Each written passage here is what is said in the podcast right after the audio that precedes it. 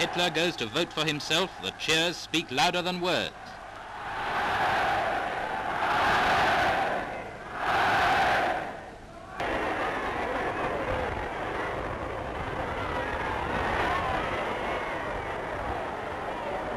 And with the Führer, millions of Germans go to the poll, and everyone who votes receives a badge inscribed with the words freedom and bread. With only one party to vote for, it's hardly an election as we know them in this country. But all Germany seems to be anxious to show its solidarity behind the dictator and its approval of his policy. And then the votes are counted, and very soon it becomes obvious that even allowing for the special circumstance, it's a striking Nazi victory. And all over Germany the flags go out, and men and women pause in their work, and the sirens screech a toast to the fatherland.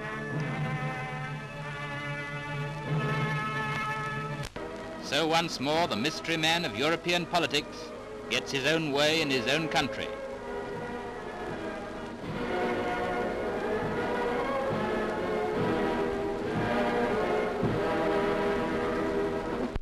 Thank you, Tanner. and Welcome back. David Penn here, the Professor Penn podcast. And uh, thank God for another day living in uh, interesting times. I want to thank Free People Radio for creating this platform and for helping us form this community together. Our sponsor, Target.com. Everyone needs tires. Target.com has everything you need in tires, and it's a win win because you'll get what you need and you'll fund the movement. So uh, that's a critical issue. And then precinctstrategy.com. That's precinctstrategy.com for tutorial in how to get into the game of politics, which I think is critical. And we started out with uh, a cold open, uh, 1936, the dictator Hitler being reelected unanimously by the German people. It's a little bit like a uni party. Doesn't matter what side of the equation you vote for here, you get the uni party. Well, they were a little bit more crude about it at that time in 1936. They had a dictator, Adolf Hitler, and uh, he was unanimously reelected, you know, at the polls by the German people. And look at all those people in the streets. Do you think they paid all those people to come out for those scenes? Or do you think it had something to do with people being hungry and suddenly the dictator was delivering bread to them, freedom and bread. Looked like some very adoring crowds. Very adoring crowds. Dictators can be loved. So today, uh, we're going to start out with um, we're going to start out with what I think we need to do with these dictators. These dictators that are um, really in control of our country and control the people. They're in control of the message. They're in control of the medicine. They're in control of the distribution. They're in control of almost everything, the cash. You know, these dictators, uh, we call them, what do we call them? Elected officials, uh, global governors, uh, leaders of corporations, media. These people are all, in my opinion, complicit in um, what we called the science of humanism. And I call it the science of humanism with a tongue in cheek. It's a religion. And uh, this this concept of humanism, we talked about it for many many podcasts about what it is, what it came from. But what it is is it it it erects the human being as the uh, you know the only arbiter of human affairs. It removes the concept of God or the previous 6,000 years of Judeo Christian tradition from our Western culture. And, um, uh, I, you know, I've said if you read their materials, what they're interested in doing is reducing the population radically, evolving the species through positive eugenics, and that evolution really involves, you know, biotechnology and you know artificial intelligence, actually evolving the human being, Homo sapiens, past what we are today to a completely new species. Which that's the positive side. Of course, the negative side is, you know, called genocide or what we would call eugenics, negative eugenics. So I'm just going to assume, for the purposes of history and for a prayer, that we are politically able to defeat these people. And we can do it politically. And we do it politically by getting off the couch and getting involved in politics. As I say, this is an all hands on deck moment. And let's say all of us just It's a miracle. You get up today and you call your local political party and you just go in and you start working away because you believe in human freedom and human well being. And we get down the road here an election cycle or two, and we've won. And now we have control of all the investigative powers of our government the Department of Justice, the Congress, FBI, CIA. We're in control. And when I say we, I mean we, the people. We have supplanted the globalists who view me as inventory. Well, what are we going to do with these people? I mean, what are we going to do with these people? Well, let's see for a second what we did with them before. Let's remember we've been here before. Today is going to be a lot about um, drawing out the conclusion that uh, communism and uh, socialism and Nazism and liberalism, they're all political strategies, all intended to uh, operationalize the religion of humanism.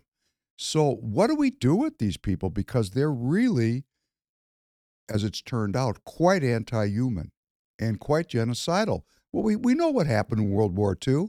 We know Hitler got in control. He was in control in 36. He started a world war. He had his good reasons for starting it from his side. Remember that street corner. From his corner of the street, that world war made perfect sense. And it, you know, that's something that we should inquire into. Why did he do it? Because people call him a madman. He wasn't a madman. He was a cultic follower of a religion. That religion was humanism. Nazism, Nazism was his political strategy of operationalizing the religion of humanism. And they had positive eugenics in Germany and they had negative eugenics, which was a huge genocide. And when uh, the world was motivated by, you know, because people got off the couch, right? Here, you know, here comes Nazism. Whoa. The whole world motivated around defeating Nazism and another uh, humanist uh, kind of endeavor over there in uh, in Japan, the Empire of Japan. The world got really motivated and defeated these countries. Force of arms. It was Oh, huge bloodletting. 88 million people died in five years. And when it was over, people wanted to parade the criminals up on the stage. And what were they going to do with them? Tanner, can you play this next bit, Verdict at Nuremberg, please?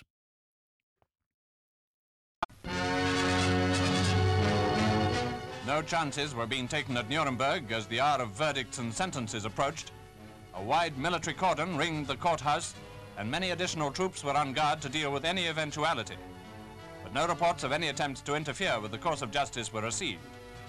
Even if demonstrations, attacks, or rescue attempts had been contemplated, it doesn't look as if they'd have met with much success. For all There's a little hole in the audio here in this old tape. It's going to start up again here momentarily. Attitude, others kept up an appearance of arrogance to the end. Crazy arrogance in the case of Hess. There was much handshaking, and for many of them, this was the last opportunity, for now the verdicts were to be pronounced.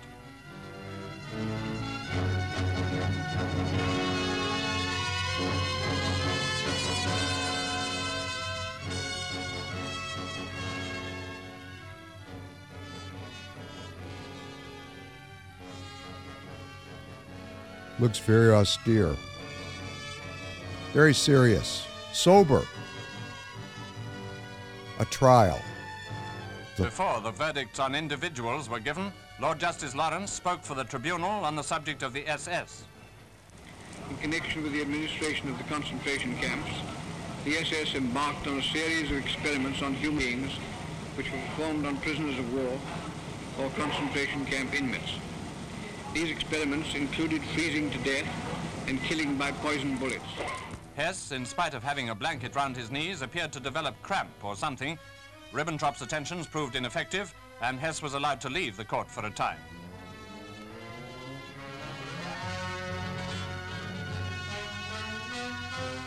The first individual verdict dealt with Goering. Lord Justice Lawrence speaking.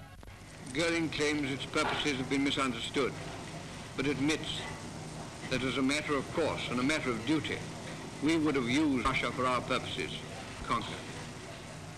The The verdict on Hess was delivered in Russian, but it might have been any language for all the attention Hess paid to it.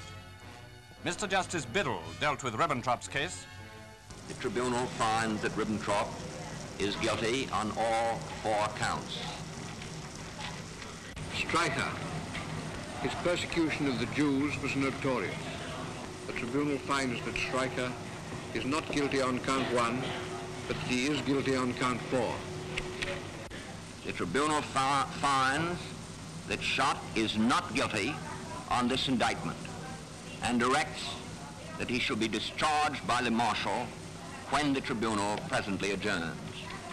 The tribunal finds that Von is not guilty under this indictment and directs that he shall be discharged by the marshal when the tribunal presently adjourns.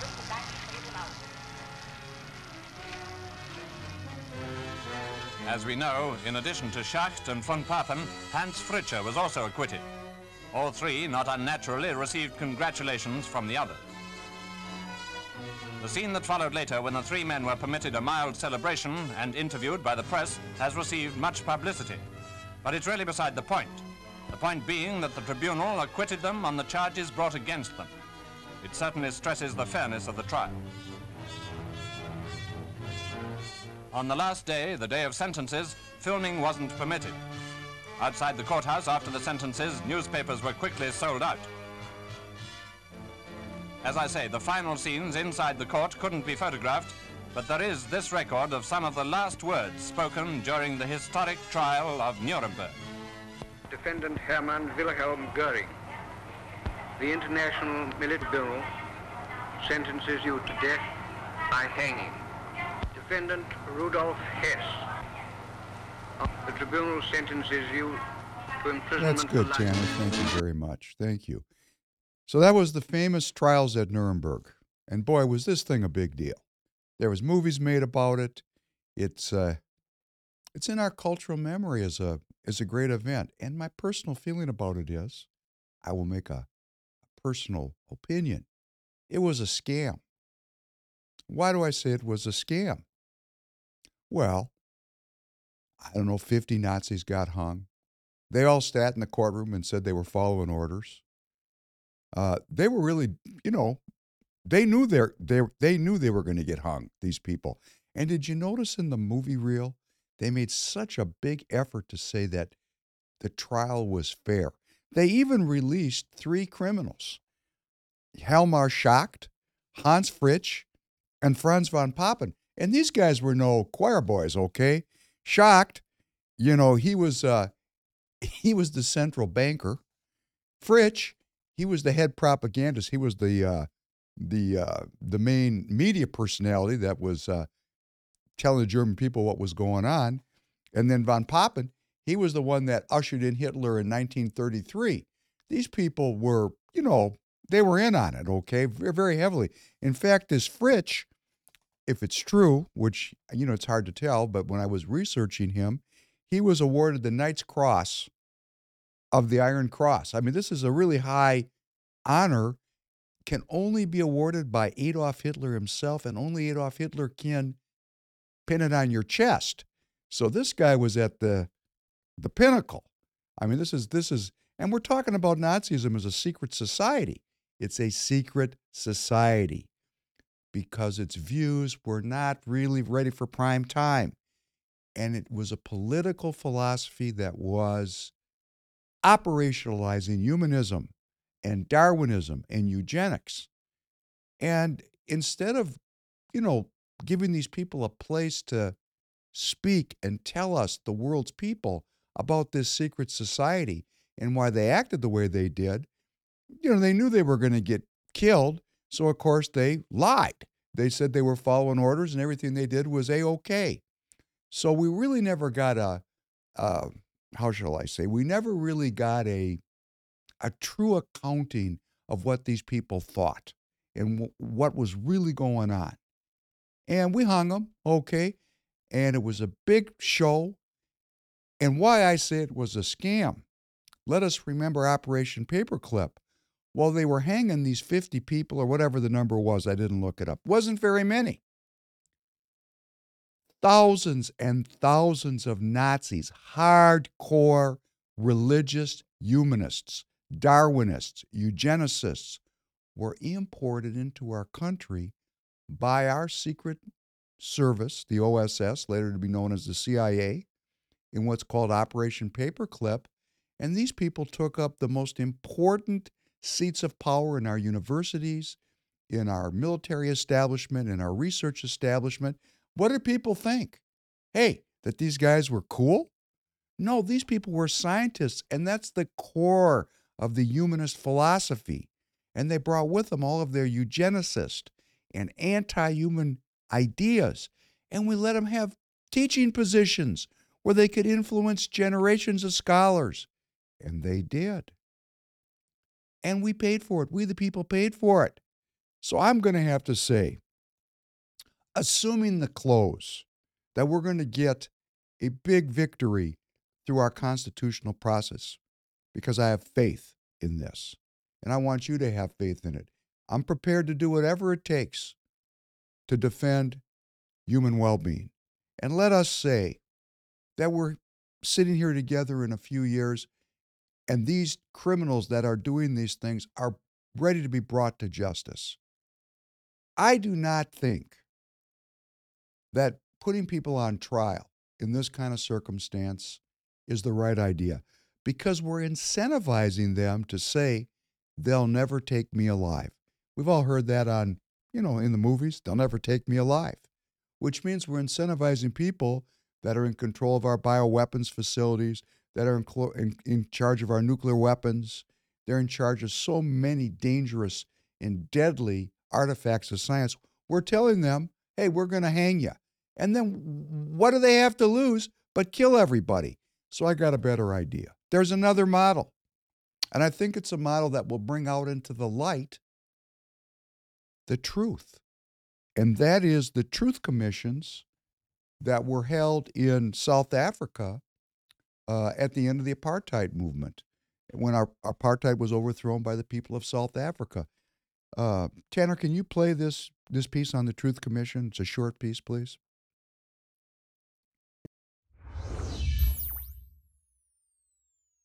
When we arrived at Koelenburg, do you remember you hung me up? I may have done it, sir. To listen to the victims of human rights abuses, to provide reparation, and to grant amnesty. These were the three main tasks of the Truth and Reconciliation Commission. The scope of the commission dated from the 1960s right through to 1994, including the Shell House massacre, the murder of Communist Party leader Chris Hani, and the St. James Church attack in Cape Town.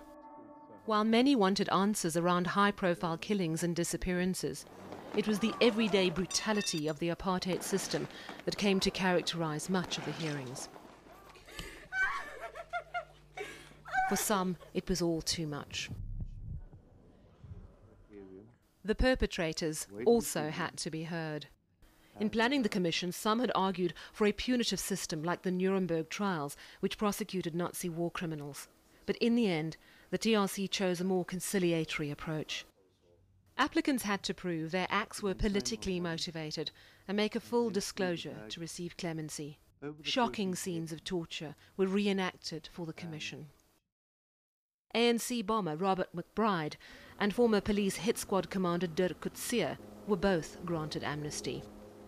Chris Hani's killers, Janusz Waluś and Clive Derby Lewis, were not.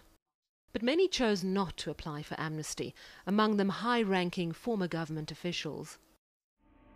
Apartheid era chemical warfare expert Dr. Wouter Basson was one of them. He later went to trial, but the state found insufficient evidence to convict him. The commission formally ended in 2001. Of the more than 7,000 amnesty applications, less than a thousand were granted. And the matter of reparations continues to be a bone of contention for many victims. While not perfect, the Truth and Reconciliation Commission has been used as a model by other countries seeking reconciliation. You deserve to know more. Thank you. Thank you very much, Tanner. So this uh, brings us back to the South, Af- South Africa case, the case of South Africa. How does a society deal with uh, a Nazi um, system of apartheid. And it was not. We're going to show it in a minute. Were, they, these people were pure Nazis. And when I say pure, I mean they were not hiding. They were right out in the open as Nazis, which goes into the whole history of South Africa, which, you know, brings up a lot of interesting, you know, ideas that we can talk about today for a minute or two or 15, and whatever the case may be. I'm going to give it my best shot because this is stuff that's getting forgotten. What was South Africa? Well, South Africa was originally settled by Europeans in 1652. It was Dutch, German, and French Huguenot settlers. Now, the core of this was the French Huguenots, and people go, well, what, what's a Huguenot? Well, these were 16th and 17th century uh, Protestants who had suffered persecution at the hands of the Catholic majority in their home country, and they went to practice their Protestantism, which was a Calvinist Protestantism. Calvin. I mean, Calvin. Okay, what was Calvin? Okay, Calvin was a real big thinker at the time in this Protestant movement, and he believed in election. Listen to this divine election. That God doesn't want all men to be saved, but rather only wishes a variety of men to be saved that he chooses. This sounds a little bit like we're heading down the eugenics path. And as a matter of fact, that's right where it took us. Because what Calvin believed was that some people were saved divinely, appointed and elected to be saved, and other people just weren't, they had no chance. They were subhuman. So we had this kind of Darwinist, this is the thinking that Darwin later codified into the origin of the species, and then Spencer turned into social Darwinism, and Sir Francis Galton weaponized into a political action plan.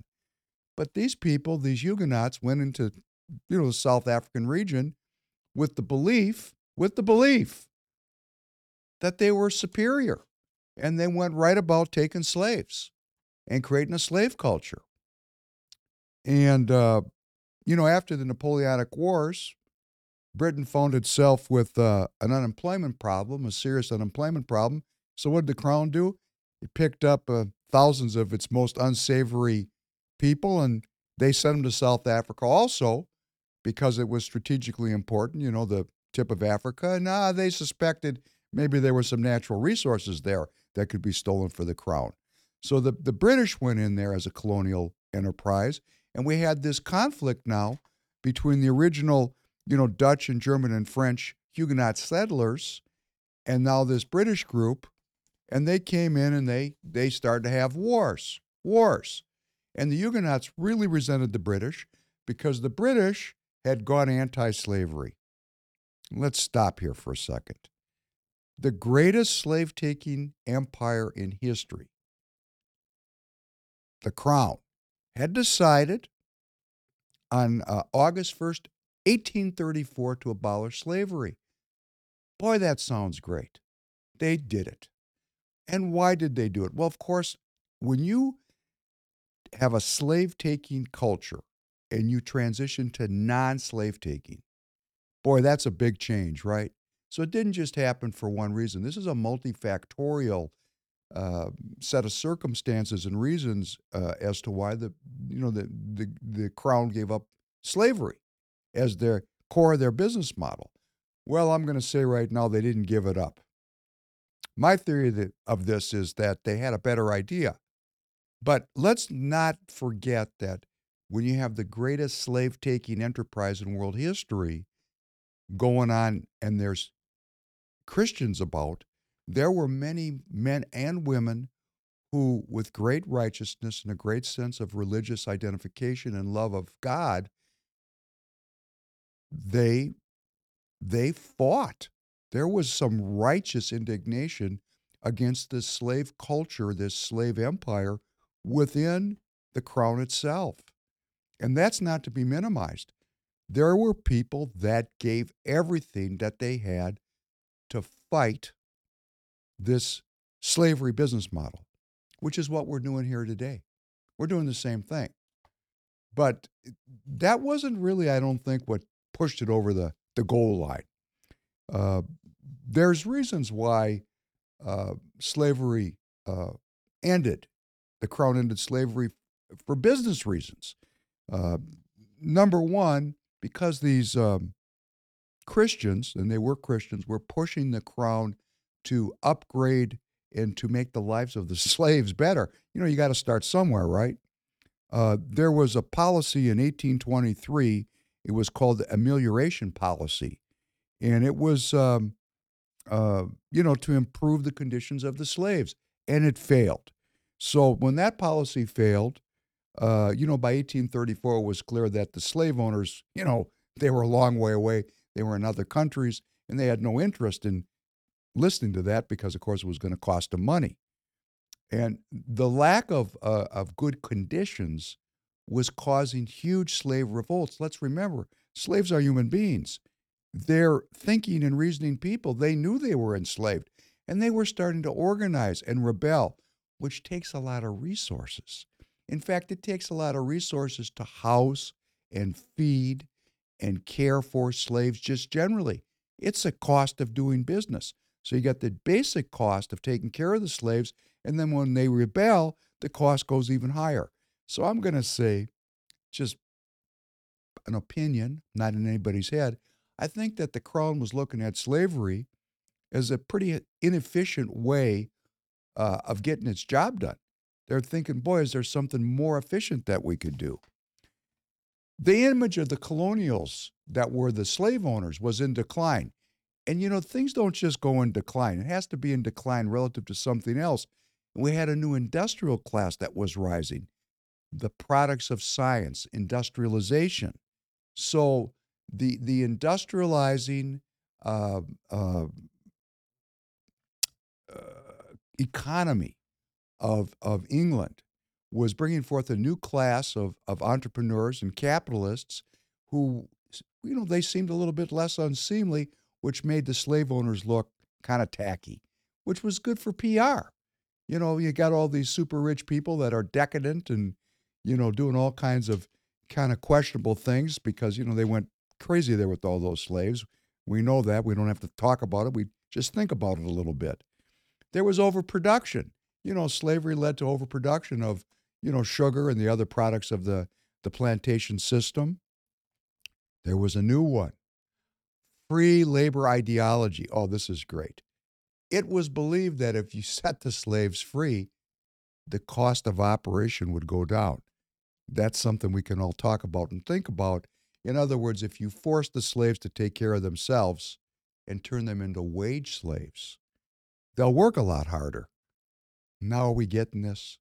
We had a industrial revolution and that allowed machinery to replace the slaves. We needed workers for those machines. We could have used slaves, but they had to keep up with the machines. So let's set them free, and then they're going to have to work really hard because now they're wage slaves. This is going from slavery 1.0, colonial slavery 1.0, to the crown going to slavery 2.0, which is wage slavery in the process of industrialization. It doesn't sound so great that they freed the slaves now, does it? Sounds a little sketchy. You had a new Whig government in England. Uh, the Whig government was a, you know, a, a, a liberal government. The Whigs were liberals. They wanted to transfer power from the crown to the people. The crown, the crown was pretty darn smart. When you don't have to do anything but figure out how to keep your money and your power, and you have lots of experts, I think they were already trying to figure out how to use this this liberal movement of empowering the people to manipulate politics in their favor. Remember, the best way to control the opposition is to lead it. Vladimir Lenin. But he probably, no, he didn't probably, he learned it from people that came before him. And the final reason they freed these slaves is they, they compensated the slave owners big time money. They paid them off. They gave them a one time payoff. And they said, guess what? Hey, we're going to give you a big payoff. And then you can lend all these slaves money for their own little, you know, sharecropping land or however you want to set it up. And then they'll work really hard because you don't have to feed them anymore. If they don't work real hard, they'll starve to death. Oh, it's a great idea. In other words, they didn't get by their Darwinism. They took it up a notch, cleaned it up because there was, of course, a growing resistance to slavery, and they cleaned it up and made it wage slavery. And that's the world we live in today. Interesting, isn't it? Let's take a look at what was really in South Africa. Can you play this, piece about Terre'Blanche? Hacked to death. The Nazis of South Africa. Eugene Terre'Blanche lived a controversial life and died a violent death. The self-proclaimed white supremacist was bludgeoned to death while he slept. Some proto-Nazi flags. years old. Two workers on his farm are prime suspects and in custody. I can just at this stage say that the case of murder has been opened by Ventersdorp police and uh, that there has been two people arrested for the murder. Police say the motive was apparently a dispute over unpaid wages and do not believe it was his politics.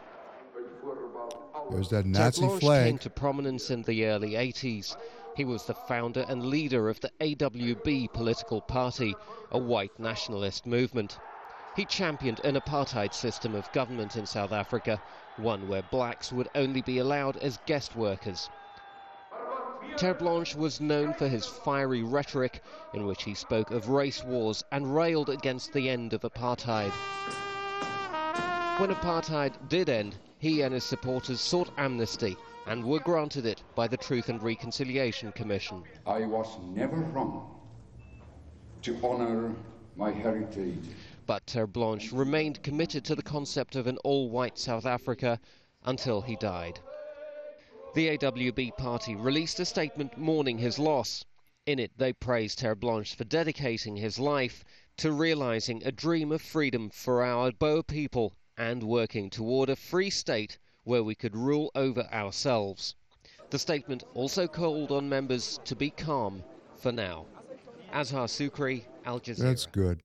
So this AWB party, the Afrikaner Resistance Movement, was a militant neo-Nazi. I don't know why they call it neo-Nazi. These people were Nazis.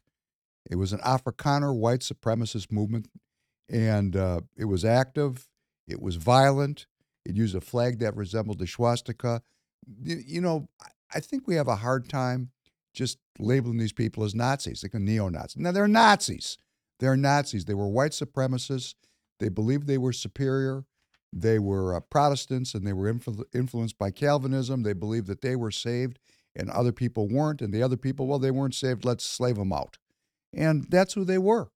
And uh, you know, when the when the when the people of South Africa overthrew these these folks, mm. they instead of killing them all, they let them come forward, and they had a truth commission, and they allowed them to tell their stories, and the victims told their stories. They did it in an effort of reconciliation, but they also got the truth out about who these people really were. You know, when you hang somebody, their last words is "f you," but when you give them a chance to live, when you bribe them with their own lives, and you say, "Hey," if you'll tell us about your secret societies and what you believe, and if you tell us and you admit your crimes, hey, you're free. Well, now you're incentivizing people not to blow the world up. You're incentivizing people to tell us, the American people, about these very dark plans. And we really need to think about as we take back uh, a, a, a path in this country of human well-being, of you know, because this this Darwinism, this humanism is so pervasive in our society. We really need to let people understand it for the first time. It goes back to the 1880s. It's been hidden. We see the political movements, but we really don't see the underlying ideology or what the goals and the plans are. Those are still hidden from us, the American people, because I believe if we were allowed to see those plans, 75% of the people would vote against it.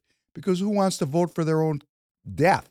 You know, who's going to everybody on the right side that believe in human dignity and human well-being and the 25% of you that want to see everybody die come over here. So we can you know pick you out and they'll tell us why you think that way.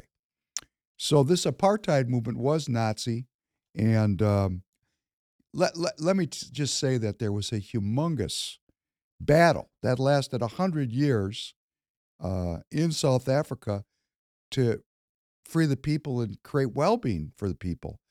And you know i'm getting a little negative as i'm as i see this stuff because i'm studied and i see this big battle between the forces of freedom and the forces of nazism and they're just hammer and tonging it. But what was really going on? Tanner can you play this piece on gold in south africa the gold piece and cut it at 140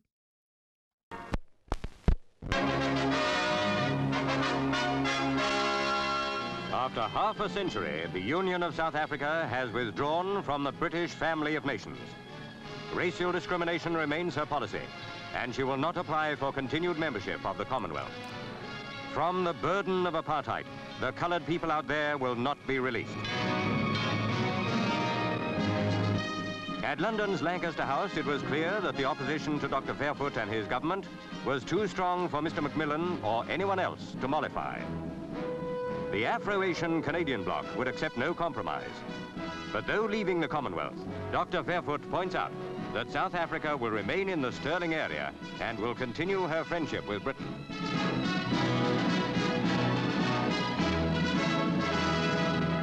The gold mining industry is the main prop of South Africa's prosperity.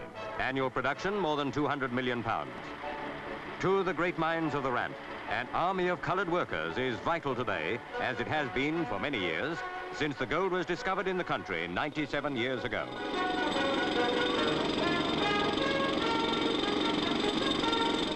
South Africa is the greatest gold producer in the world. Her position as such is unlikely to be affected.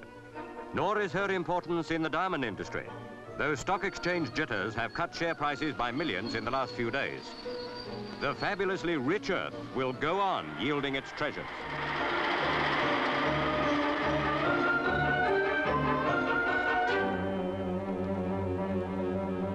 That's good, Tanner. Look at all that cash. contrast So while these people are hammer and tonging it, and there's uh, this huge, violent conflict between the people, okay, and everybody's focused on human freedom. You heard that they threw the South Africans out of the Commonwealth, but they remained friends. Why? Because the folks that owned these mines were British. The British extract during this period, the British extracted all the gold and diamonds out of this country. They robbed it. You know, while the people were fighting to, you know, get a, you know, some daily bread. They they were manipulated into a war and the place got robbed. Robbed. And where's all that gold? I mean, where is all that gold? I mean, that number that they said, I, I can't believe it was too big of a number. I didn't understand it. But they did take hundreds of thousands of tons of gold out of this country. They they stripped it.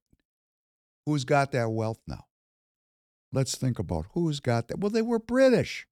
These people were the British. This mine, the biggest mine, a German-born industrial financier, Sir Ernest Oppenheimer. Unbelievable. These people have names. You can go look him up, read about them. So when there's a war, you know, I have these thoughts about war and politics. You know, wars and politics are close together. I think von Clausewitz was a German military philosopher. He said war is politics by other means. So when you see that things break out into violence, polit- this is just politics. War is politics. And politics is war. You know, the inverse is also true. So when we have these um, conflicts, like in South Africa, where they rob that country behind that racial conflict, I mean, it's just a scam. If the people would have actually sat down, I mean, even those racist Huguenots, those not, if they would have realized that, well, they were defending their way of life, the you know the British were, maybe they were in on it. They might have got a cut. I don't know. But boy, a lot of wealth got taken away from the indigenous people of that region. And now we have this war in Ukraine. What's being hidden from us there with this war? Well, we've we've talked about it. It's the the idea of the world island and the heartland, which is the Ukraine. You know, who uh, Mackinder believed that who controls the heartland controls the world island, and you know the the crown, the colonialists, now the Western globalist empire, is in conflict with the Russian, Chinese, Iranian alliance for control of the heartland, and these people are throwing down. They're escalating. They're escalating. When I say they're escalating, that would be we the people are escalating. So um, I said on a recent podcast that the uh, air defenses of the Ukrainians have been destroyed, which makes them completely vulnerable and that the kill ratio was about 7 to 10 to 1, which means Ukraine's going to fall. Unless reinforcements come. And the reinforcements arrived that very next week. I don't know how it can be so timely. Our government, that would be us, we the people, have put the, our Patriot missile bata- uh, batteries in there, which now is going to impede Russia's uh, use of uh, the air war. And uh, we heard that there's 20,000 Poles fighting in Ukraine. 20,000 Poles, that's a lot of people. So we've got these other associated countries. Of course, this isn't the Polish army. These are mercenaries. Mercenaries. I read over the weekend that Robert Kennedy Jr.'s son, his 24 year old son, our recent candidate, announced candidate for the Democrat uh, nomination for president in 2024, his son went to fight, allegedly, in the Ukraine. Rock star. So people are going from all over the world to defend Ukrainian freedom. Okay. Uh, now, the Russians see that this escalation is happening, that reinforcements are coming. So they've done something that they haven't done in many, many months. They unleashed uh, airstrikes that killed people throughout the country. It's the first time, these are the worst attacks on civilian targets in five months. They, were, they, they knew they had the Ukrainians beat. And, you know, the Ukraine has a long, close association with Russia. So they don't want to devastate this country they backed off because they knew the Ukrainians had lost. But the reinforcements came. The air defenses have been restored. So now here we go escalation. Uh, play this Ukrainian response to the Russian airstrikes, please, uh, on the drone strike, Tanner.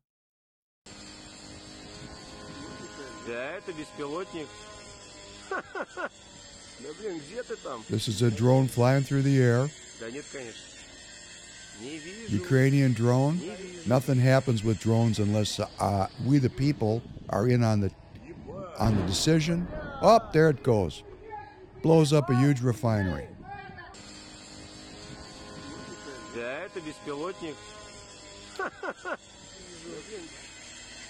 you know the drone, the intelligence, the operation, the whole thing is involving we, the people.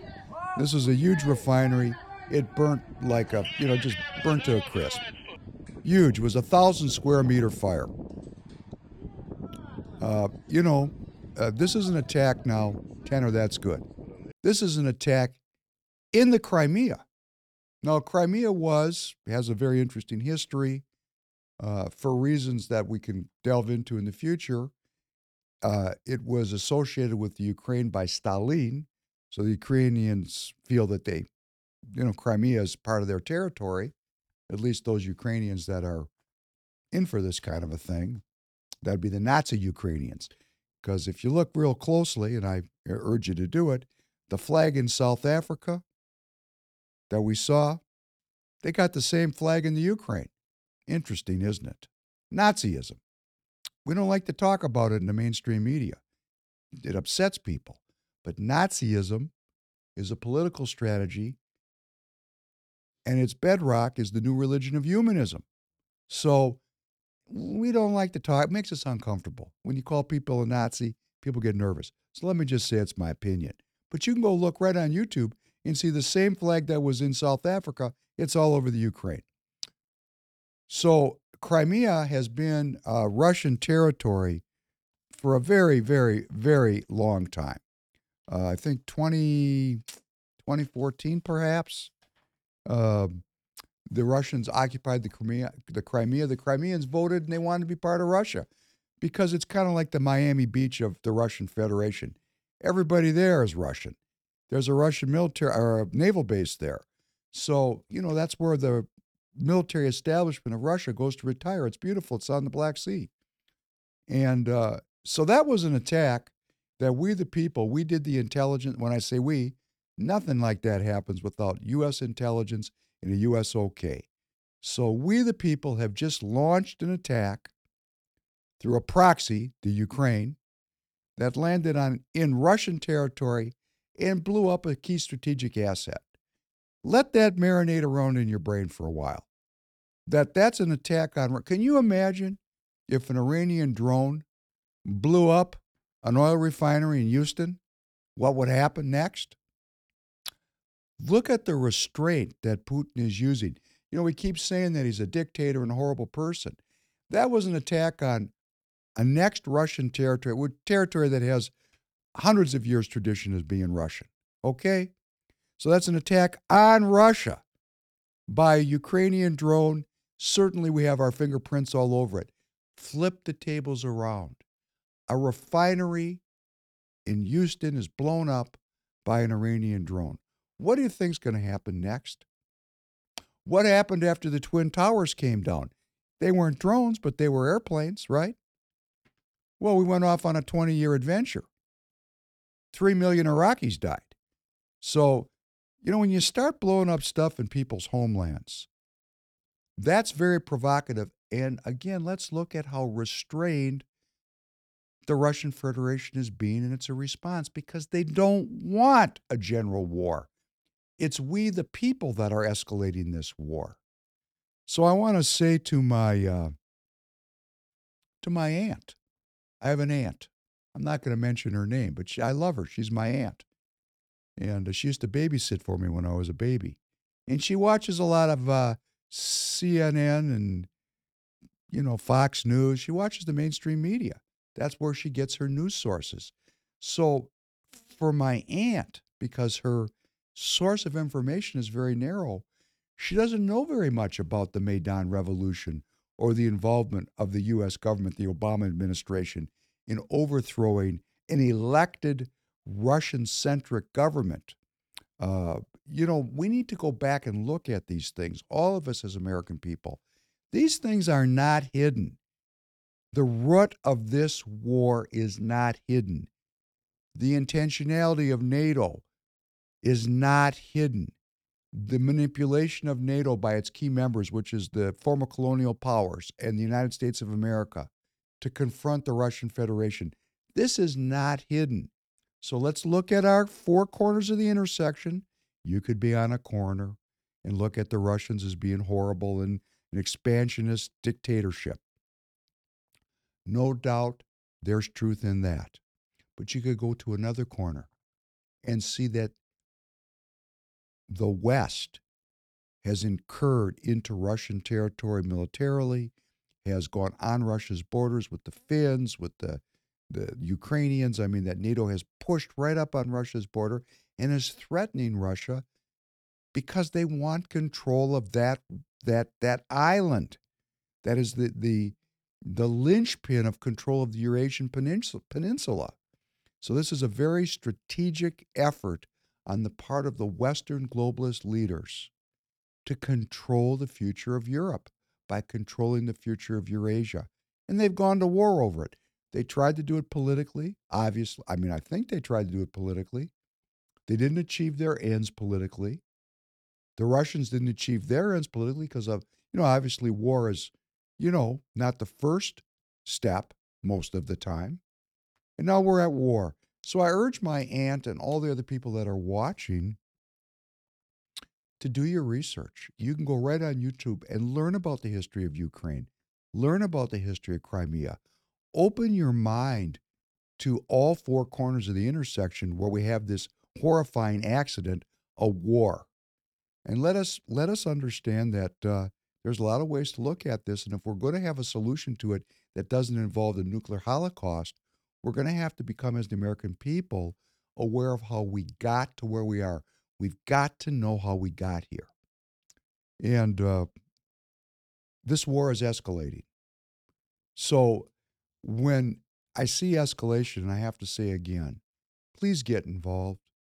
Please, because our leadership is intent on pursuing this war and defeating the Russians by any means necessary. That is an opinion of mine, but they don't seem to be negotiating. They're attacking the Russian homeland. This is not the first time. Um, they keep rearming the Ukrainians. Now they're bringing in other countries, mercenaries from other countries, even from the United States of America. There's probably thousands of Americans fighting in the Ukraine for money, mercenaries. So please get involved. Uh, I'm involved in politics because I want to live. I want my children to live. I believe in human well being, and I do not see a nuclear war as contributing to human well being. and I hope you agree with me. So I'm involved in politics. Um, I went to uh, Minnesota's CD3 convention. CD3, that's Congressional District 3. You know, all of our states are divided into congressional districts. And from those congressional districts, we elect our Congress. And uh, there's eight Congress people from uh, Minnesota, and CD3 is in the West Metro area and goes out into the, you know, associated non, into the, you know, agriculture areas. But it's really a, a metro area is where most of the population is. And uh, the uh, elected representative is uh, a Democrat, Dean Phillips, who is at the top of the, uh, you know, uh, Democrat Party power structure. He's a very good politician. He's he's a, a, you know very very warm and friendly person. He's just a he's just a good orator, uh, but he is a firm supporter of the leftist globalist agenda of the Democrat Party. He, he acts like he's a moderate, but he votes every time with the most globalist policies. And, you know, it's the job of activists in CD3 to supplant this guy and get rid of them and get a, a different representative elected. So we had our annual CD3 convention, and uh, I went. Um, and uh, it was very interesting. And I do want to comment on this at some great length and with some great care. It was not well attended. Um, probably a, a quarter of the people that actually had previously committed to be involved in this organization actually showed up. So there was uh, maybe uh, 110 people out of 500 that took their time to live up to their obligation. So either they've given up or they forgot. I don't know which, but you know, there's a lot of efforts to contact these people. So they've decided it was not worth their time to self govern. How are we going to save this country if the people that actually committed to self govern say, I got something better to do, they don't self govern? There's nothing more important to do than self governance, particularly when our elected representatives have forgotten we the people and they're doing things that have nothing to do with my well being. They're doing things that are actually against, that detract from my human well being. So we, the people, have got to, to get up and get off the couch and attend these conventions and get involved in the game of politics. I'm not blaming anybody. The reason why people don't attend is because there's no benefit to attend for most of the people. For four fifths of the delegate body, they don't see a reason, there's no reason to go. I'm not going to get anything out of it. They don't go.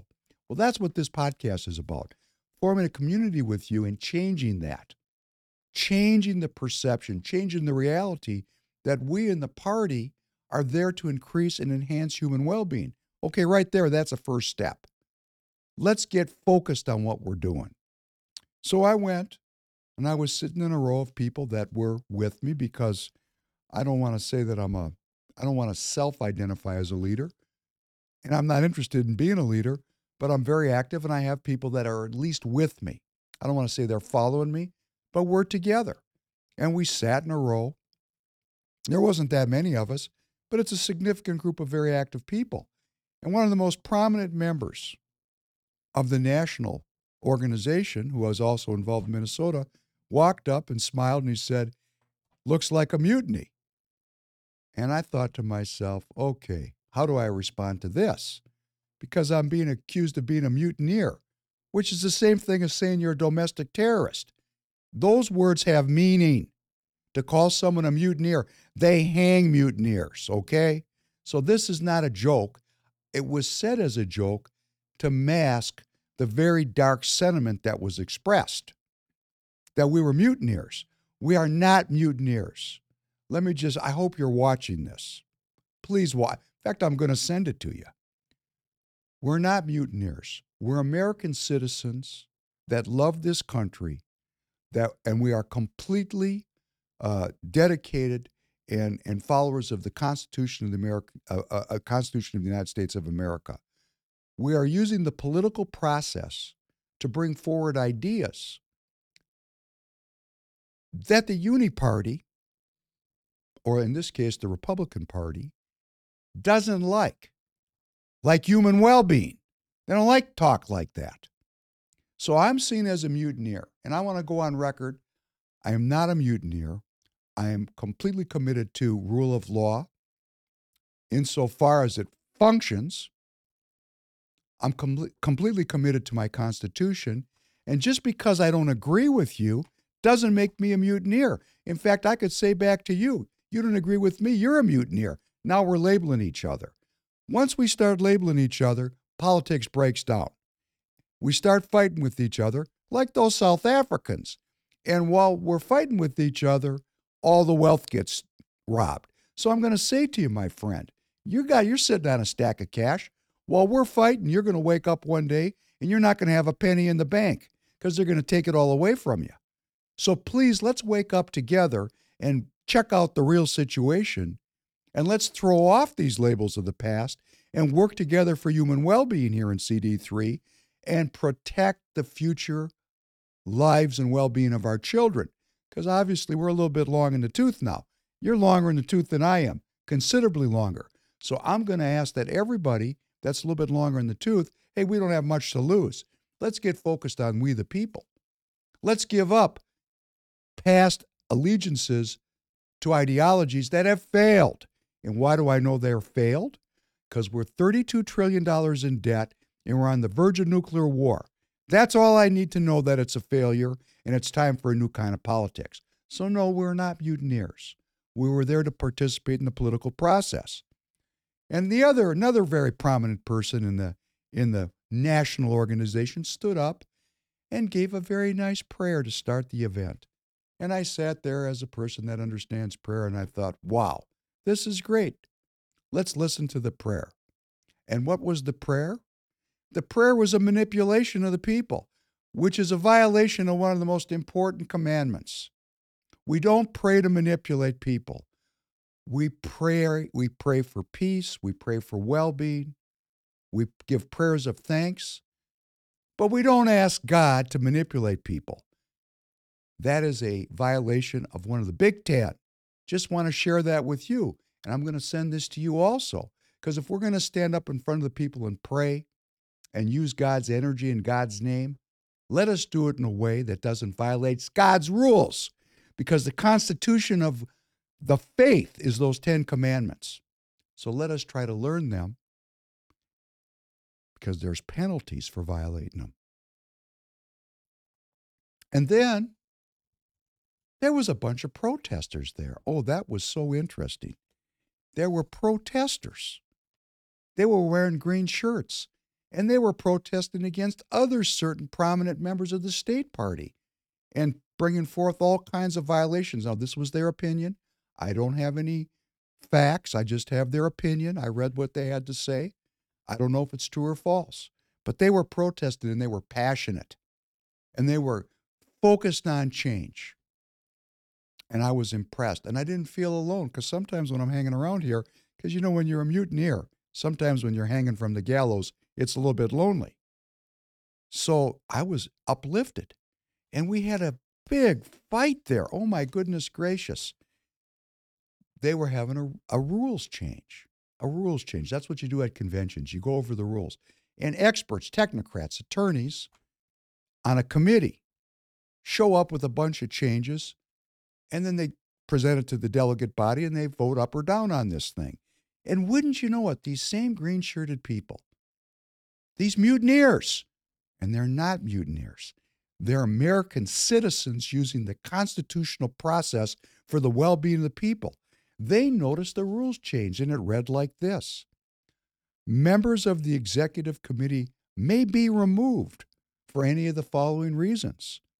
Conduct tending to disrupt or obstruct the objectives or proceedings of the executive committee, including, and here comes a bunch of legal language, because what they were now going to obscure their real goal here, including but not limited to harassment, being physical with others or threatening others, failure to cooperate in carrying out the assigned duties of the office, actively or publicly supporting any candidate opposing an endorsed Republican in a primary or general election, or unexcused absence for two consecutive meetings, You know, they're looking for a reason to maintain their control and to remove members for being disruptive.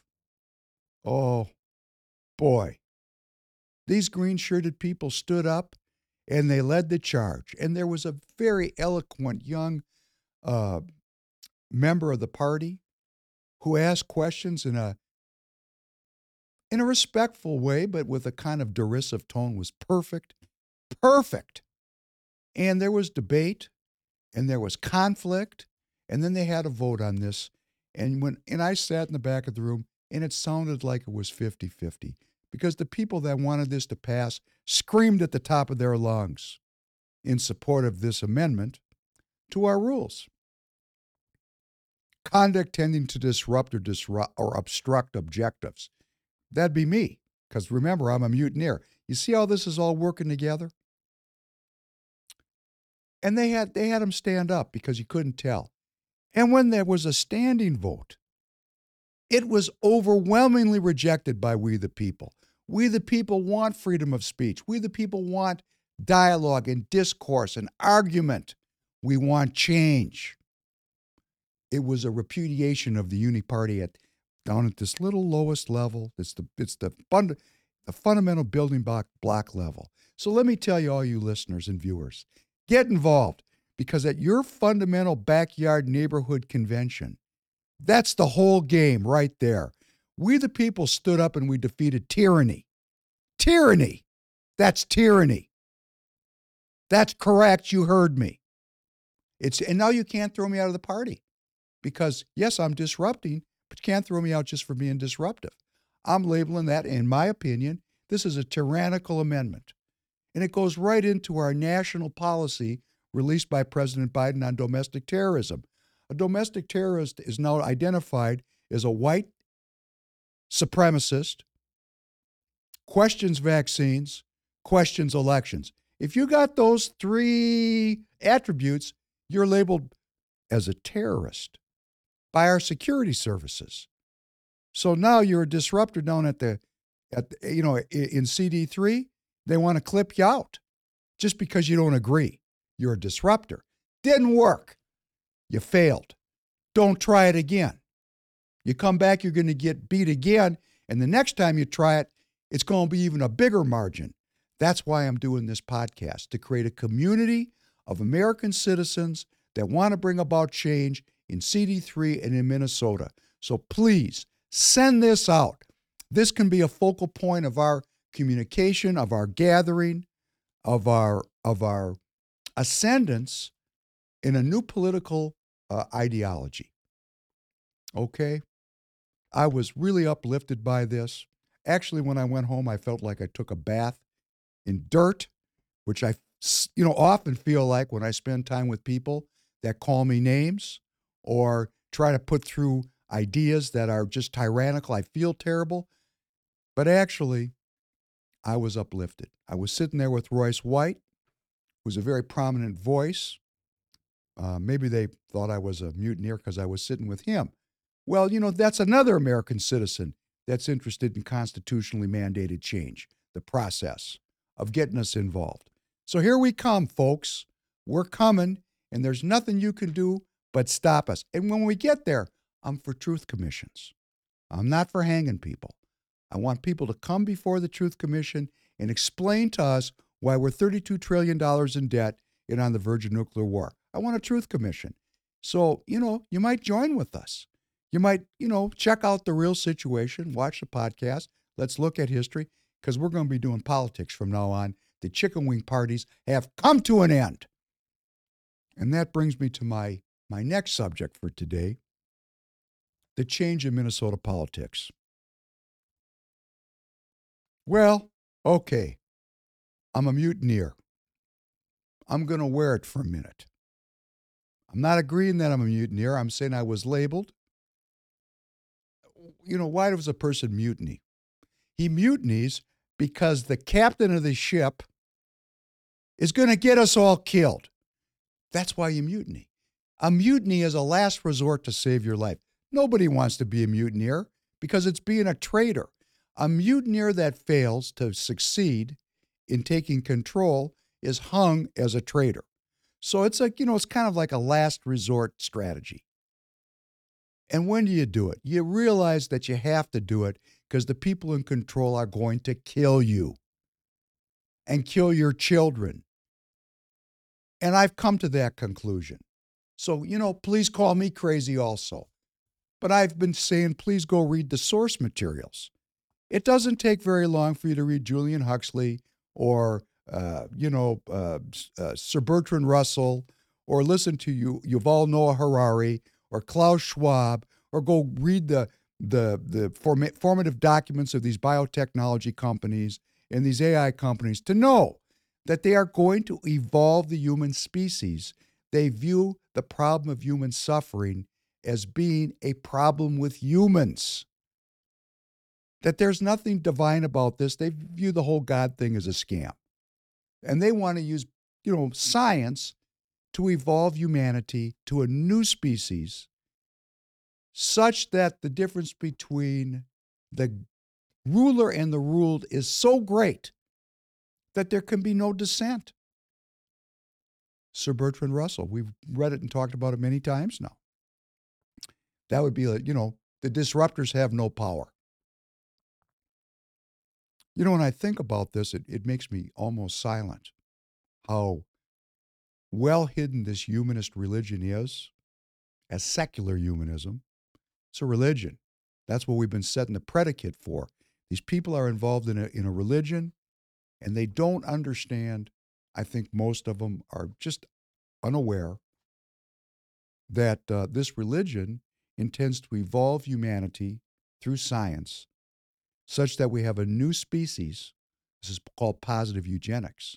And, you know, it's being fenced, you know, the Neuralink, you know, and it's always positive. Know, it's going to help, you know, uh, people that are, you know, paralyzed to walk again or the blind to see again. Oh, there's so many benefits. And there are scientific benefits. And we want the benefits of science. But what I am going to fight against to my last breath is the elimination of God from public life and from private life and the evolution of the human species of Homo sapiens to a new level such that Homo sapiens become irrelevant. Because what do you do with something that's irrelevant? As Harari said, the biggest problem facing us politically today are the two to three billion unnecessary and irrelevant people. My goodness, what are you going to do with that? Well, I know what the Nazis did. They killed them. And instead of having a truth commission to know why they killed them, we hung them, and their ideology died with them. And that allowed that very pernicious Darwinist humanist religion to spread out all over the world into South Africa, into the United States with Operation Paperclip. It's everywhere in every university. So in Minnesota, we just need a change of politics. We don't need it in one party, we need it in both parties. I'm seeking a, a set of ideas, a, a platform that is so attractive to we the people that we get a 70 to 30 vote in the next election. Of course, we're not there yet because, like in South Africa, they got the people hating each other. Hey, we hate each other within our own party. A national leader called me a mutineer. That must mean he hates me because, of course, if you're the captain of the ship, you hate the mutineers because they're going to kill you. I mean, this, you know, I know it was a joke. I know you were, but, you know, the sentiment underneath, you were using a very serious you're using a joke to cover a very serious allegation. And, you know, my, my statement about this is we need a new politics because the people that are in control are defending a uniparty approach to a business model. And that business model, of course, is slavery and drugs and piracy. And what I tried to say earlier in the podcast just because you freed the slaves does not mean that you did it with a good intention. Now, I said there were people that were very well intentioned, divinely inspired to inspire, you know, slavery. But there were other people that said, "Oh, that movement's out there. What are we going to do with these, you know, these people, these abolitionists? They're getting powerful and they're empowered by the one true God. That's a threat to us. We don't believe in God. Boy, that's a problem. Look at how powerful these God fearing people are. They're going to screw up our business model. We better get out in front of this. We're going to agree with them. We, the crown, we're going to agree that we should abolish slavery. We're going to agree that it's inhumane. We're going to agree that the policy of amelioration failed. We're going to agree that the slave owners are decadent and horrifying. We're going to agree because we got a new idea. We can lower our cost of production by setting these people free and turning them into wage slaves. Oh, isn't that just that's just genius, right? We're fighting geniuses. Now, down here on the ground, the Uni Party that seeks to control we the people by throttling us, not allowing us to speak, not allowing us to do politics, threatening to throw us out if we don't agree with them. They're just the local jackboots of tyranny. But this tyranny starts way at the top. And I say this hoping that the, the gentleman who called me a mutineer will listen to me and I can convert him because I actually respect him. He has a lot of great accomplish- accomplishments in his life. He works very hard for what he believes in. He's a patriot. I want to believe that he just doesn't get it yet, that he'll wake up tomorrow and start doing his own research and throw off the shackles of wage slavery. Throw it off. Throw them off. Throw off the shackles of this tyranny.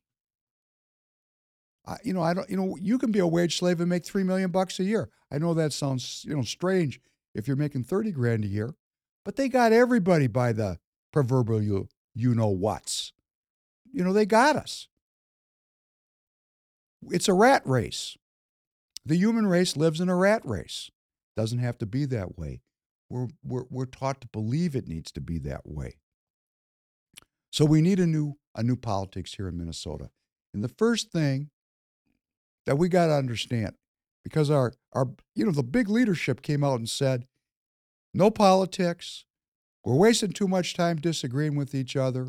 Just go out, knock on more doors. We got a new strategy, ballot out, ballot in. Let's go work our new strategy. There's more Republican voters out there. We just didn't find them.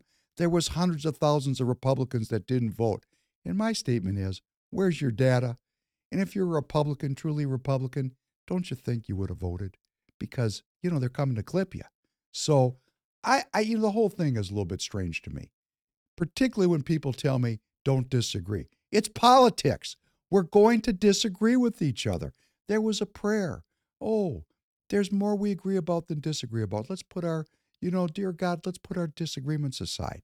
You know, this is using God to throttle the people. This is tyranny. This is the soft tyranny of agreement, of, of consensus. Like those Germans. That's why we started with the clip from 1936. There was no opposition to Hitler, and they still had an election, and he was overwhelmingly reelected.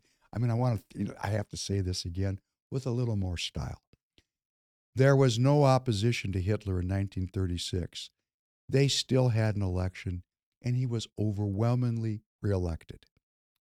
Okay, what's the difference between 36 and 2023 if we can't do politics on the verge of nuclear war? That would be called there is no difference. It's a little different, but not much, okay? My opinion. I'm sharing opinion with you. What do we know? We know that in Minnesota, in the metro area, where the leadership is saying we need 150,000 more votes to win statewide. We got a bunch of racist things going on, which we're going to talk about upstream here. The very voters we need to approach, nobody talks to them, and they view us as being racists, and that would be because many of us are. Why do I say that? This is not an opinion. This is my personal experience. Okay, you could call it an, an opinion. But when people act towards me in a racist way, when they're carrying that kind of Calvinist sentiment that, you know, there's different levels of people, and some of us are saved and some of us aren't, when you carry that into politics, you don't have to be wearing a Nazi flag for it to come out in what they call dog whistles. Anyhow, Another issue not important because it's about me and I don't care. I am very capable of dealing with all these people any way they want to play. I'm asking them to join the well being parade because that's the one that's going to win, or we're all going to die. So you have a choice get involved with the new politics of well being or die because of a lack of understanding, or maybe some of you are just in on it and you're just malevolent. That's why we have truth commissions because you can stand up and say, oh, I was stupid, I couldn't figure it out, or you can say, here's what I did and why. You don't have to worry about being hung. You just have to tell the truth because we don't want to go through this again. We just went through this in 1933 to 1945. 88 million people died. This time, when we finish these people off and defeat them politically, could we please get this out on the table and understand how wrong this philosophy and religion is? It's just wrong if you want to live. Now, if you would like to evolve beyond being a human being and become another species, if you think you're going to be chosen for that evolutionary path and you want to see all the Homo sapiens clipped out and killed, I don't know, seven and a half billion people. If you want that, go over there with that group. I hope not, because that's really sad. So we're going to have this change. We're going to look for two things. We're going to rebrand the party. We're going to make sure people understand that being a Republican is synonymous. Being a Republican is synonymous with human well being, human freedom, and human dignity. That it was the Republican Party that was formed in 1856 specifically and only to end slavery in the United States of America. That we are the party of human freedom, that we are the party of human well being, and we're going to figure out how to message it and it's going to be a message around which people will rally, and we will be proud to be Republicans. We're going to be proud in every setting, in every circumstance. In my Senate district, in the last, uh, we have local Senate districts, okay?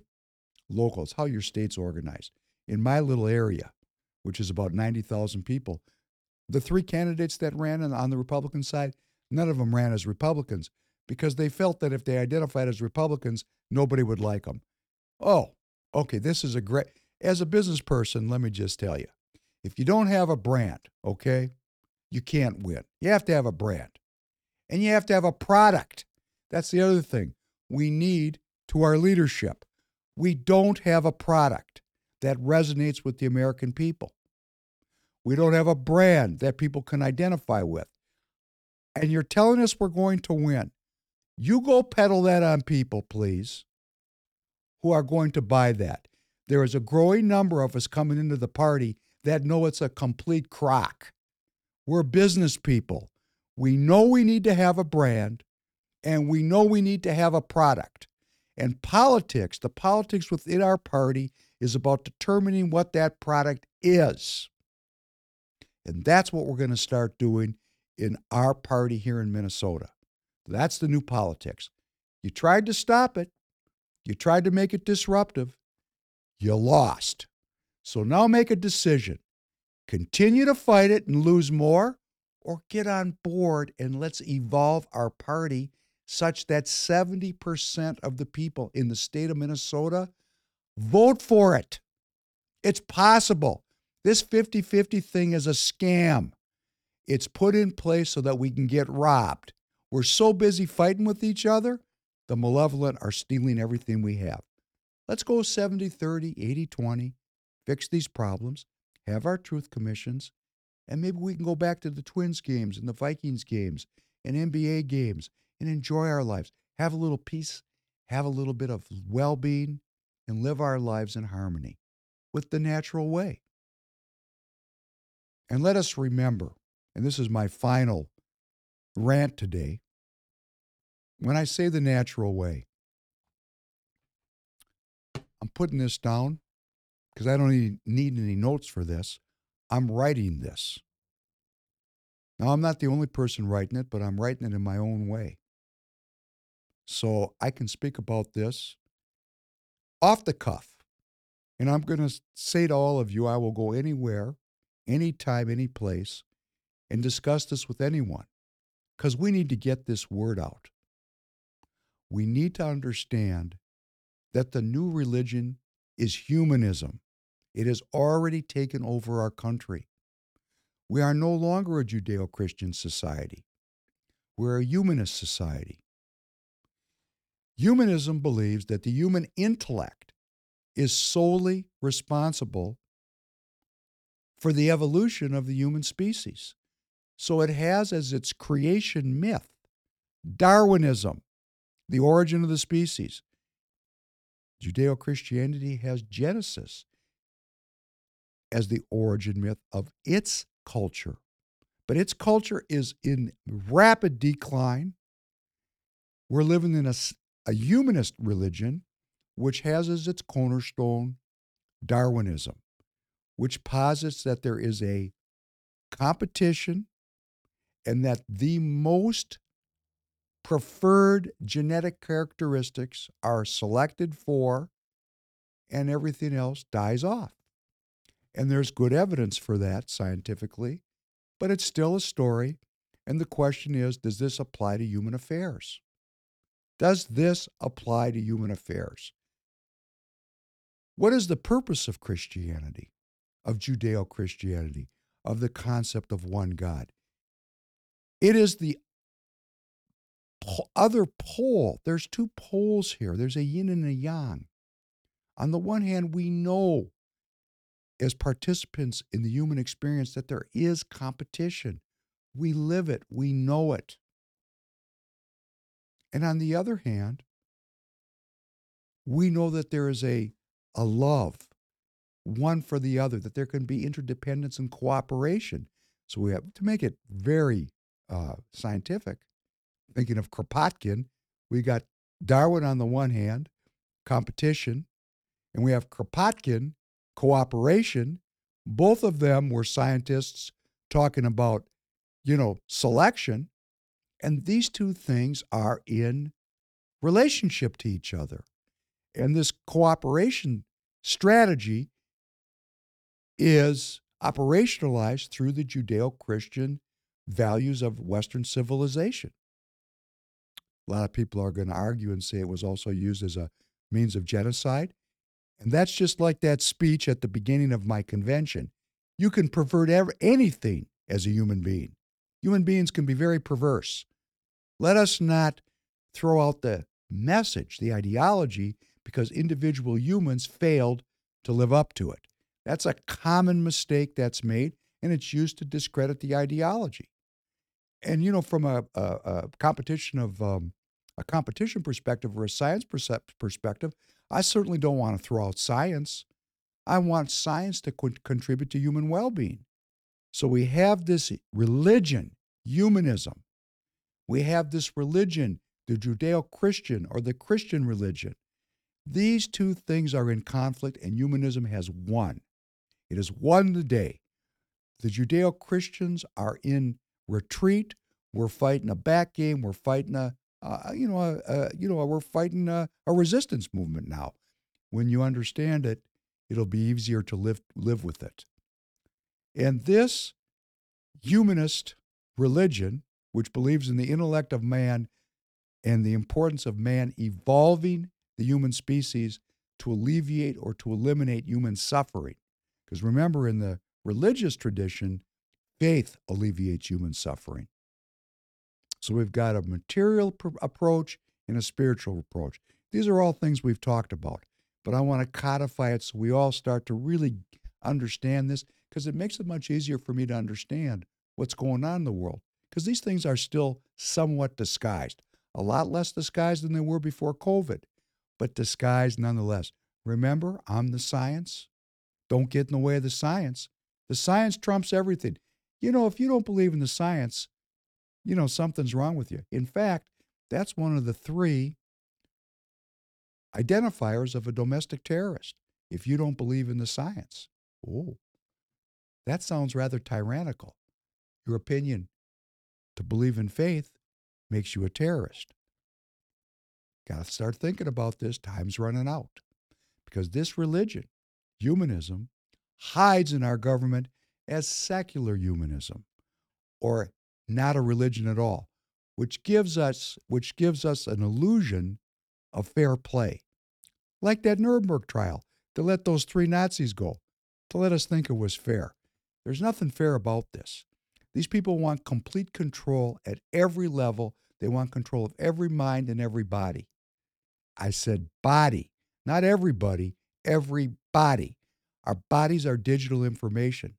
They're in the process of working on evolving the species. That will mean I'm irrelevant, and that will mean that, you know, genocide is right around the corner. Happened not that long ago in Germany. That's why we had those Nuremberg trials. And of course, in South Africa, they even mentioned they could have gone the Nuremberg route, but they wanted reconciliation. So they took those truth commissions on because they wanted they wanted to incentivize people to give up this humanist Nazi ideology by expressing it, by looking into the eyes of their victims, the people that they oppressed. It was reconciliation. Because if you really have a moment where someone who could kill you, execute you for your crimes, says, Stand up, tell the truth, and ye shall live, it might fire up some humanity in you. That's the depth of it. It's pretty deep, actually. And it also requires the winner, the victor, to give up revenge. You know, the Old Testament, eye for an eye, tooth for a tooth. If we follow that, everybody's blind and toothless. We're trying to get off of that spinning wheel and get into the more Christian sentiment uh, judge not lest you be judged. Or, he who is without sin casteth the first stone. He or she who is without sin cast the first stone. Let's listen. Let us hear. Let's have ears that can hear these things and get out of this mess we're in. So we're in this humanist religion. It has four political strategies. Because the people that run that religion, the priests, they don't care how they get there. They could be communists. They could be socialists. They could be liberals. They could be Nazis. They don't care. You know, J.P. Morgan, the founder of the biggest bank, you know, J.P. Morgan Chase Bank, the bank, the big bank, he funded, JP funded those gold mines in South Africa. So while the people were killing each other, they took all the gold out. That was funded by JP Morgan. I bet he was a Darwinist. He wasn't really interested in having the conflict solved. He wanted the cash. He wanted the power that comes with that gold. So those humanists, those those religious adherents that believe in Darwinism, their creation myth, and science, they can be communists, no problem. They can be socialists. They can be liberals, they can be Nazis. There'll be any politics required such that their religion of humanism is implemented. Like you could be a Catholic, a Jew, a Protestant, a Methodist, a Presbyterian. Hey, whatever works, right? There's nothing new about this, but we need to focus on what it means now. Because if you're a communist or a socialist, or a liberal or a Nazi, and it's all the same because it's part of the humanist religion and its fundamental creation myth is Darwinism. Oh, we've got some self evaluation to do. This is to my friend who called me a mutineer. Because Alexander Dugin, who's a Russian political theorist, and I can't trust any, everything he says because, you know, he's a Russian political theorist. But his critique of America is there's no conservatism here. And that would be because, in his mind, everything is neoliberal. What he's saying is there's no faith. And when we have a party in Minnesota where some of the most prominent candidates refuse to run as Republicans because they feel the brand is tarnished, what part is tarnished? Oh, that more Republicans believe in, you know, the sanctity of life or they believe in God? They don't want that out there because they know they're trying to get humanist votes. And they go, well, I'm going to hide who I am. No, you're not hiding who you are. Who you are is a neoliberal.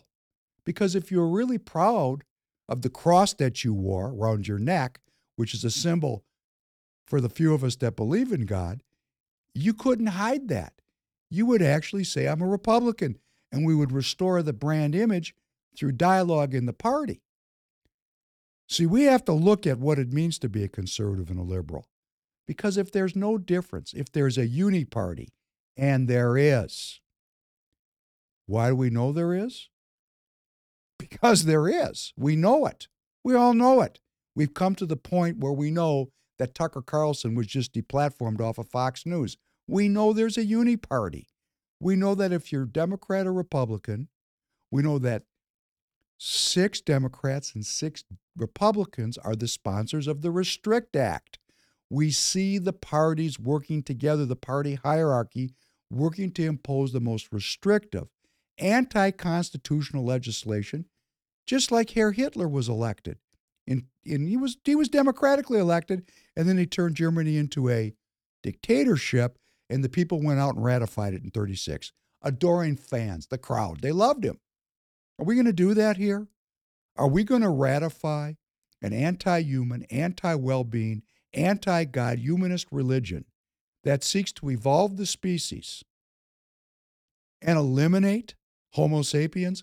Is that what we're going to do, Republican Party? Is that what we're going to do, Democrat Party? Hey, the Democrat Party has the same, you know, conflict working now. Got a new candidate. Robert Kennedy Jr. Go look at his platform. He sounds like a well being guy. Oh, there's an ideology coming here. There's a constituency forming. There's a platform forming about well being that is going to reject nuclear war, nuclear weapons, and science that has no interest in the well being of the people. We're heading there quickly. So let us agree that we can go look and do our own homework. Please do not take my word for this. It will make much more impact upon you if you go read Darwin and Spencer and Galton and Huxley and Bertrand Russell and Harari. Read what these people have written down. You don't have to speculate what they're working on. They tell you what they're working on. And when you fully get it on your own, by your own hard research, and you realize you're living in a humanist religion that seeks to evolve Homo sapiens such that you and I are irrelevant, hey, time for a new politics, right? So we know the truth now. The truth is coming out. The truth will set us free. Didn't say the truth would make us happy. It meant the truth will set us free of an illusion that has been perpetrated upon we the people for thousands of years. The truth shall set you free. It didn't mean you wouldn't be a slave. We're still wage slaves. It didn't mean we would still, you know, that we would be free of having our money pirated away from us through inflation, because that's still going on, right? We're not free of this business model, we're free of the illusion of the lies that have been used to imprison us in our minds, a prison for our minds. I'm free now. The truth has set me free. You're watching. I hope I'm presenting things to you so that you can do your research and you can get free. And then send this out. Let's get every American citizen. You know, it's kind of in a way I'm not thumping the Bible, it's just some of these things are interesting. Preach the gospel to every person on the planet. You know, the truth shall set you free of these illusions. Let's work on it together. Let's get our community going. Let's have the boldness and the bravery to talk to the people around us. Send this out. Let's build this community. Let's be free of illusion. And then let's go to the next stage. Let's work on a platform of human well being and restore the brand of human freedom, the Republican Party. Let's break with the past. There's nothing there right now worth hanging on to because $32 trillion in debt, virgin nuclear war, and a uni party. We need some change, some evolution. So thank you for joining me. It's a pleasure to join you. I enjoy it very much. It helps me get my thinking together. And if you'll do your research, your thinking's going to get stronger. And as we get stronger, we're going to have more power. And with more power, we can change this politics such that we live well. Thank you very much, and I'll see you soon again.